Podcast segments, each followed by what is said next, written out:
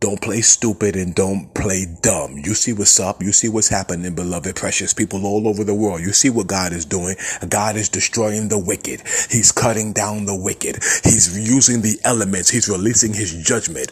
I'm telling you right now, these people running for their lives because of the evil that they've done in this world. And God is using the elements. He'll use earth, earthquakes, geophysical events. He will use tornadoes, earthquakes, floods. He'll rain down fire from heaven like he did on those people living in Sodom and Gomorrah. He will flood your city like he did in the days of Noah. I'm telling you, you see these people running for their lives because they are wicked and evil. Black, white, green, red, yellow, purple. Makes no difference who you are all over the world.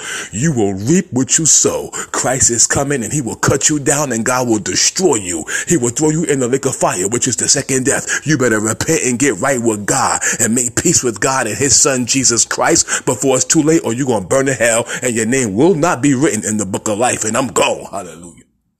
Praise Jesus, the Lamb of God and the Lion of the tribe of Judah forevermore.